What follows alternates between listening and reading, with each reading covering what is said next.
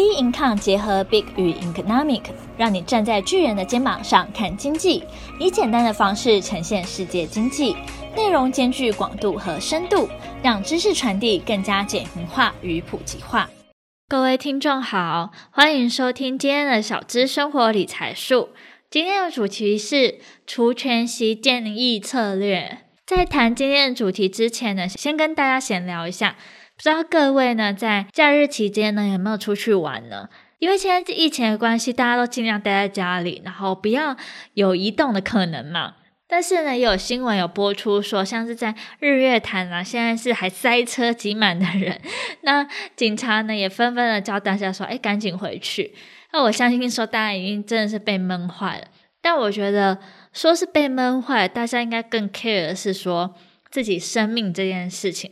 而且现在 Delta 病毒已经有进入台湾了，那我觉得说 Delta 病毒听起来真的很可怕，听起来是非常危险，所以呢，请大家呢就乖乖的待在家里，然后非必要的时候真的不要出去玩，不要觉得侥幸说都不会在自己身上，殊不知呢，你可能只不过是去风景区稍微散步一下，散散心，可是呢，周边的人呢可能就会传染给你哦。那我们赶紧呢回到我们今天的主题，因为其实有八十一家公司哦，原定是在七月的时候举行股东会，但是因为现在疫情的关系啊，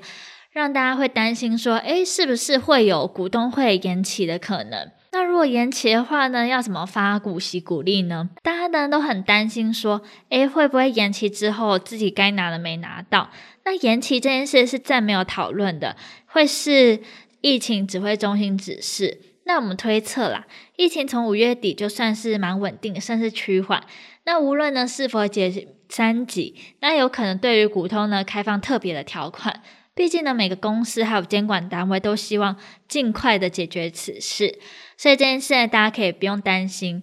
但我们重点应该要来看说，除息它的应对的策略是什么？首先呢，我们可以把个股分成四个指标来解释，一个是大，就是股本大。第二个是高高值利率，还有法法人持股比率以及强公告配息金额呢，至除权息前的涨幅。那若有超过两项，就要注意一下，可能会有贴息的风险哦。越多呢，可能性可能会越高哦。那股本大呢，其实没有绝对的标准，所以大概可以抓个一百亿为门槛。通常是历史悠久啊，获利股价都相对稳定，是存股族的首选哦。那高值利率呢，建议的殖利率门槛是大于五帕。像是有新闻题材啊，容易出现除夕前量增的超涨现象。此殖利率呢，是指现金殖利率，就是说它是不计股票股息。在法人持股比率呢，当然这门槛大于三十 percent。如果法人持的越多的个股，通常是稳定啊、优质大公司，尤其是外资的资金很大嘛，所以都是通常是倾向长期持有的。太小的公司其实无法胃纳资金，买进呢，对真外资反而没有太大的意义。再来看公告配息金额呢，至除权息前的涨幅。公告配息日到预买进当日之间呢，它的股价报酬。二零二一年来说的话，台股涨幅不大，就不必要再调整，没有一定的门槛。但是呢，涨越多就要有买的越贵的准备哦。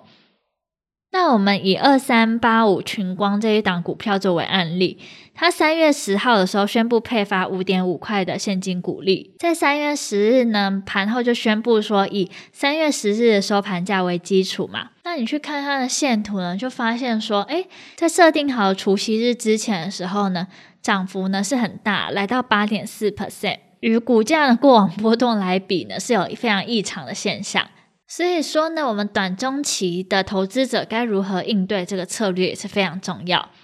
那针对呢，预计持股是小于一年者呢，这个四大指标如果符合项目越少，那除权息的影响其实你可以忽略。那四大指标呢，符合项目越多的时候，就需要留意说是否是短线炒作高值率题材，以及除权息前一个月就开始要押宝买进，还有除权息前一到五个交易日。获利了结，除权息后呢，修正回档，中长期呢持股布局，这是针对短中期的投资者可以应对的策略。那长期的投资者呢，就是说，比如说呃，持有大于一年呐、那你就必须要留意指数个股的基本面，那也可以忽略说，哎，贴息的行情，那只要呢表现优异，都可以持续爆股，因为它终究呢还是会回到合理的价位。但呢，若是你是一个纯股族，加码买进的时机呢，建议避开除权息的前后一个月哦。那因为现在本土疫情的影响嘛，除权型的行情有点被拖延的感觉。那我们呢是研判说，七月份的股东会会应有条件的去解禁，也就是说，除权型的行情虽然迟到，但也即将要到来哦。不妨呢趁现在的时候赶紧检视一下现在手中的持股，提前呢思考一下你的投资策略是什么哦。